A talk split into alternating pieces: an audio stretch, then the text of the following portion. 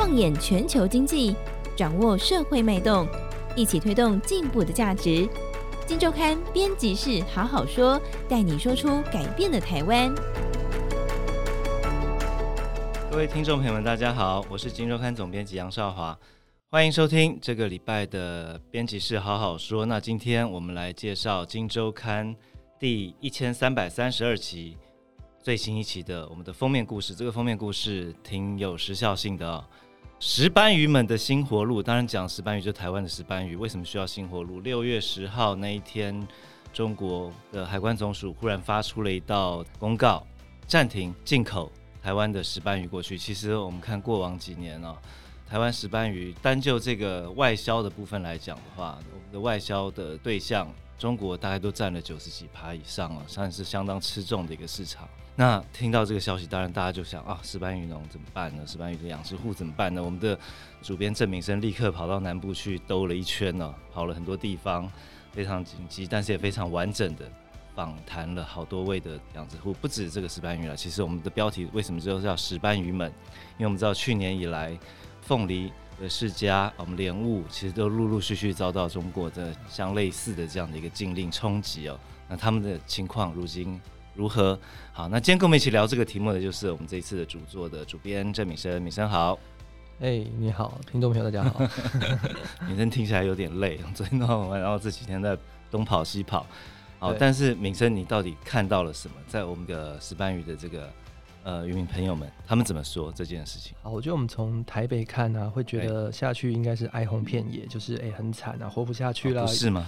我们以为是这样，其实去。当然，他们还是觉得会痛啊，就是可能中国不卖他们鱼的销量就不稳定，然后价格可能会下来，但是好像又没有我们想象的这么惨。嗯哼，原因其实有几个，第一个是他们待在二零二零年就已经经过一波阵痛，那个时候并不是人为的禁令，那个时候是因为 COVID-19，然后中国就禁止了这种，因为我们石斑鱼搬过去是活鱼搬运嘛，那因为担心疫情，虽然就封闭了这个活鱼搬运的管道。当时石斑鱼就本来出口中国就占了总产值的大概七成，那都全部不能去就完蛋了，在台湾根本吃不了。你说我们总共产出的石斑鱼有七成是到那边去？对，我们大概哇塞，养一百条，七十条是卖到中国去，三十条可能自己在台湾吃掉，大概是这样子。嗯嗯嗯、等于说我们的消费力就是三十条，但是变成一百条在台湾，那价格当然就崩盘了嘛。那有的当然鱼的特性跟农产品不一样，像比如说高丽菜，它如果盛产你。没有去把它采下来，可能就烂在土里面了。可是石斑鱼它是可以继续养，去养在池子里，但它终究不是无穷无尽。你想说一只鱼养的很大，它肯定没有空间了，就是还是不好，还是要捞。但压力没那么大，但还是有压力。但他们二零二零年又经过了那一次鱼卖不掉，那价格崩盘，对，他们就开始意识到说，哎，我们靠中国市场这么依赖，那如果发生像类似这样的事情，断掉了这个出口的管道，那我们就惨了。对。所以他们就开始有点分散风险，嗯、这是第一个。那第二个呢，就是去年啊，凤梨，我们凤梨其实每年大概产四十万吨，其实大概五万吨是销到中国大陆去。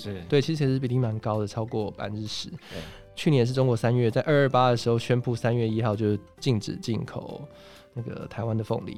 那台湾凤梨其实价格也就是往下走了嘛。嗯、那渔民当然也看在眼里啊，就是不管是天灾或是人为。这个外销管道如果过度集中，你可能就会非常惨。所以他们其实有这几项都是我们十年前签 ECFA 的，算是早收清单里面吗？还是对，呃，石目鱼跟石斑鱼是早收清单里面。那凤梨跟芒果这些水果更早，它是两千零五年那个时候，就是连战跟宋楚瑜都去中国嘛，中国就是想要让利给台湾，他们就是开了一个绿色通道，让台湾水果免关税、快速通关，甚至有些企业是不用。简易的就可以放行，所以让我们的水果大量的卖到中国大陆去。对，那所以这个其实就是人为的让利嘛，它其实就是片面的帮我们关税降到零。其实台湾并没有对中国大陆农民有这样子的对等优惠。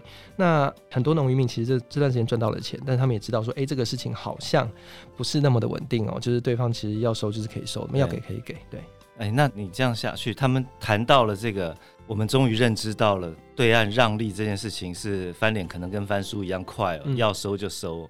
他们到底有没有做什么准备？如果说在这一次之前，这个禁令之前，呃，有人有特别有做准备的吗？对，有。我觉得其实每个人的准备不同啦，就是像有些人他转型的脚步比较快，他就是直接开始。我们刚刚讲石斑鱼都是卖整尾的活鱼嘛，所以其实最传统的渔民他只要把鱼养大，就有盘商来收。他就把它捞起来装到船上，就运过去中国活鱼，他只要负责养。对。但有一些脑筋动比较快的，他就想说，哎、欸，那我们就可以跟外国的鲑鱼、鳕鱼一样啊，嗯、我们就是不要卖整尾的，我们去做。冷冻的啊，切片的啊，让家庭都可以使用，甚至可以卖得更远嘛。因为冷冻完以后，你保存期间比较长。嗯、那有些人就开始做电商，台湾的，甚至他去跑大企业做团购，就是这种冷冻包做团购。嗯、那有一些人，他可能还没有办法做到电商，或是去找冷冻加工厂，他就自己去分散，说不要只养一种鱼。其实中国大陆要禁你，或是天灾，其实很难说所有的鱼一起禁。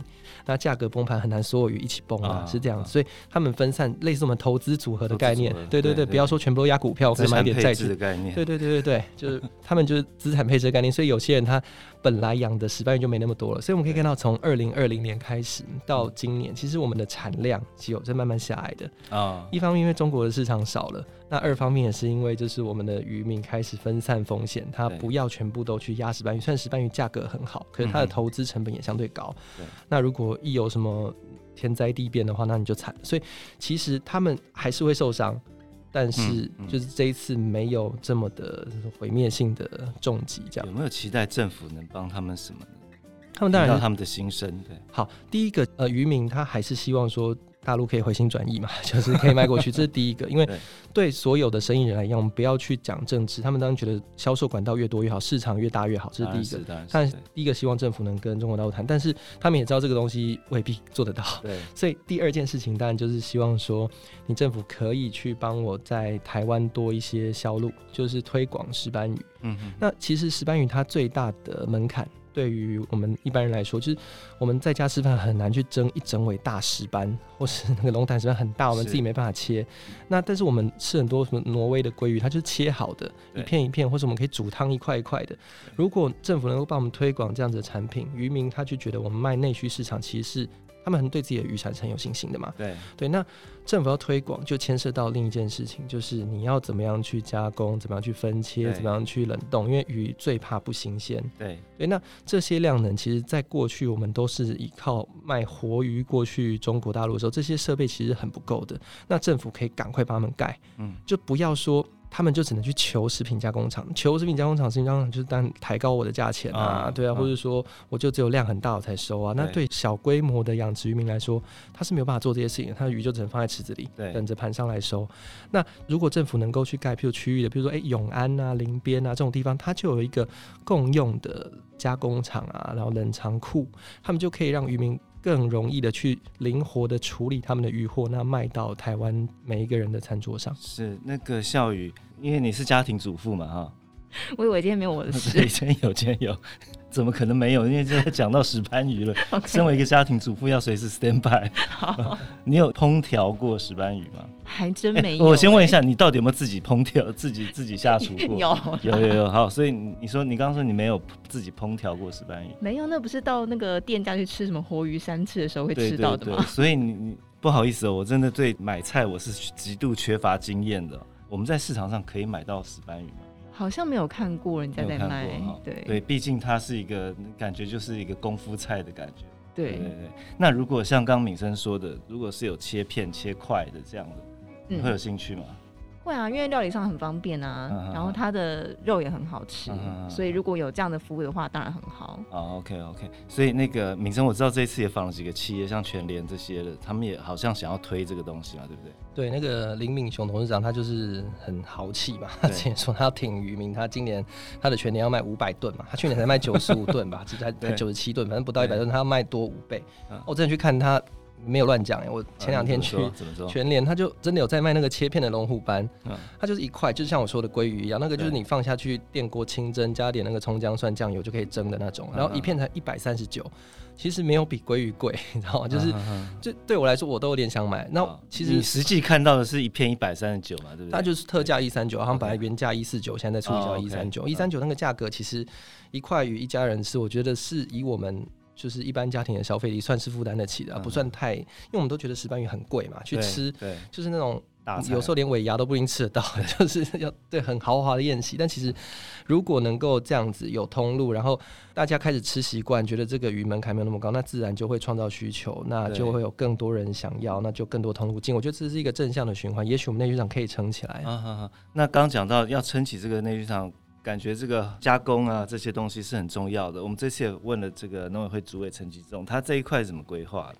他其实说，坦白说还没有盖得够好，就是渔民讲的都对，他也没有否认。但是说，就其实呃，政府大概从去年就开始规划，嗯，这个冷链的建设计划，他已经编了大概今明两年大概一百二十六亿吧。嗯，他是说他要在所有的。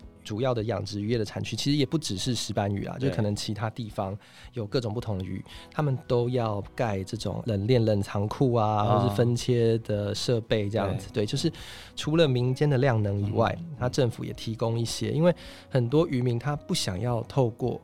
比如说大气像全联啊，或是摩斯汉堡这种，他可能想要自产自销，他就是自己打品牌嘛。譬如说我们这次访了一个叫苏班长，他们就自己打品牌。啊，他怎么做？他就是自己去找，就是有冷冻加工技术的安永啊，对，然后他们就自己卖，他们就打自己的品牌。那对。养殖业者来说，就是品牌，你的价值当然比较高嘛，所以就是 for 不同的需求，嗯嗯、就是如果你想要跟企业契作，譬如说想卖全脸，那很好。对。但有些人他可能想自己做一些自己特色的产品，那可能就需要政府的这种加工设备，让渔民来使用，养殖业者来使用，来帮忙他们。嗯哼哼。那另外这一次我们刚刚提到说，除了石斑鱼之外，我们当然也去看了一下凤梨的状况，因为去年大概三月的时候被禁嘛，情况看起来好像还不错，是不是？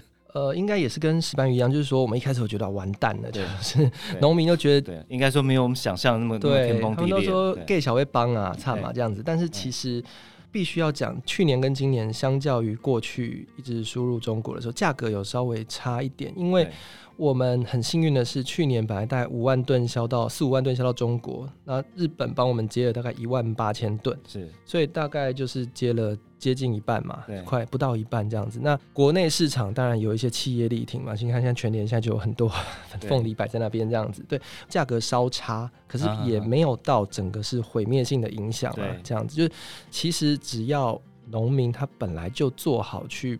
卖其他市场的准备，就不要只想着啊，中国的这边的钱好赚，我就一直卖，一直卖，一直卖。通常受伤不会那么重。像你这次有访一个这个打猫合作社嘛？对对，谈谈他的故事好了。好，打猫就是嘉义民雄的一个，他的名字叫打猫这样。那他们就是一群当地的凤梨农，他们在二零零五年开始，因为那时候台湾加入 WTO 不久，他们觉得哎、欸，我们的台湾水果可能面临其他国际的竞争，那我也想要去打国际的市场，所以我们就成立了。集结小农，因为你的量不够，没办法跟人家外销嘛。你怎么可能外销一两吨就跟人家外销这样子？你总是要个上百吨这样子。那他们当初就想说，我们一定要去努力的开拓各种不同的市场。那当然，我们刚刚提到，二零零五年中国给了我们绿色通道以后，凤梨可以卖到中国，卖的不错。所以他们一开始也做非常多的中国。可是即使做中国，他们日本的单有单就做啊。对，那他们的方法就是说，我不知道人家什么时候会下单给我。但我就是做好准备，有点像是板凳球员啊，就是我随时你教练叫我，我马上就要做好。他们用的药啊、栽培方式，它都是同时符合台湾跟日本跟中国大陆的检疫标准。你知道这三个国家其实不太一样的，那你要在这三个国家找到交集，其实是困难的。然后你用的药也是受限的，但是他们就觉得说，我不知道什么时候会有市场，我也不知道什么时候会没有市场，所以我一定要分散风险，这是第一个。然后他们的分散风险，第二个方式是说，我不能全部只靠外销，即使那几年就是可能，比如说二零一八年的时候，凤梨卖中国量又大，价格又好的时候，他们还是坚持说，他们要一半是内需市场。嗯四分之一是外销，四分之一走加工。对，因为其中一个地方不好，我至少另外两个可以稳住。我的同样是分散风险的概念，就是说我总不可能内销跟外销跟加工全面崩盘嘛。所以我如果一个不好，我另外两个撑住，我的损失不会那么大，我可以明年再来再把它赚回来。对，所以去年中国突然进了以后。诶，日本的需求突然来了，本来日本只有两千吨，去年突然呃升到了一万八，所以增加了八倍。啊，贸易商不知道跟谁要货，但刚好这个大猫他们就说：“哦，好啊，我们这边 这一批本来要出中国的，刚好也符合日本的用药标准，你要我们当然就卖啊。”对对，所以其实就有撑住。它去年的外销量跟前年。基本上是几乎打平，没有因为中国少了就就没有，因为他们就是做好准备。对，那今年甚至他们的外销量就是还是有维持在四分之一，但又比去年再多了一点点这样子。对，其实从打猫的故事，因为他我觉得最经典就是他完全做好了准备，他呃用极高的标准来要求自己的用药嘛。对，那其实就让我想到你在这一次采访陈其仲主委的时候，他有讲一句，就是说这一关挺过了。台湾或许就更永续了。那他也讲说，当我们的产品可以到日本的时候，就是到或到欧欧洲的时候，欧美的时候，其实到哪里都通了。那其实整个事情看起来，我觉得这一句话倒是像个很重要的结论一样，挺过去啊，我们可以找到新的天堂、新的市场。可能台湾的农业往永续、往长久经营，就往前跨了更大一步。好，那这或许就是今天的结论，或者整个事情我们得到的重要的一堂课啊。好，那以上就是我们这一期第一千三百三十二期《金周刊》封面故事《石斑鱼们的新活路》。我们简单的先聊到这里。有兴趣的听众朋友们，不妨可以到这个便利商店到通路参考我们的杂志。好，那以上就是今天的节目内容，谢谢，谢谢，拜拜，拜拜。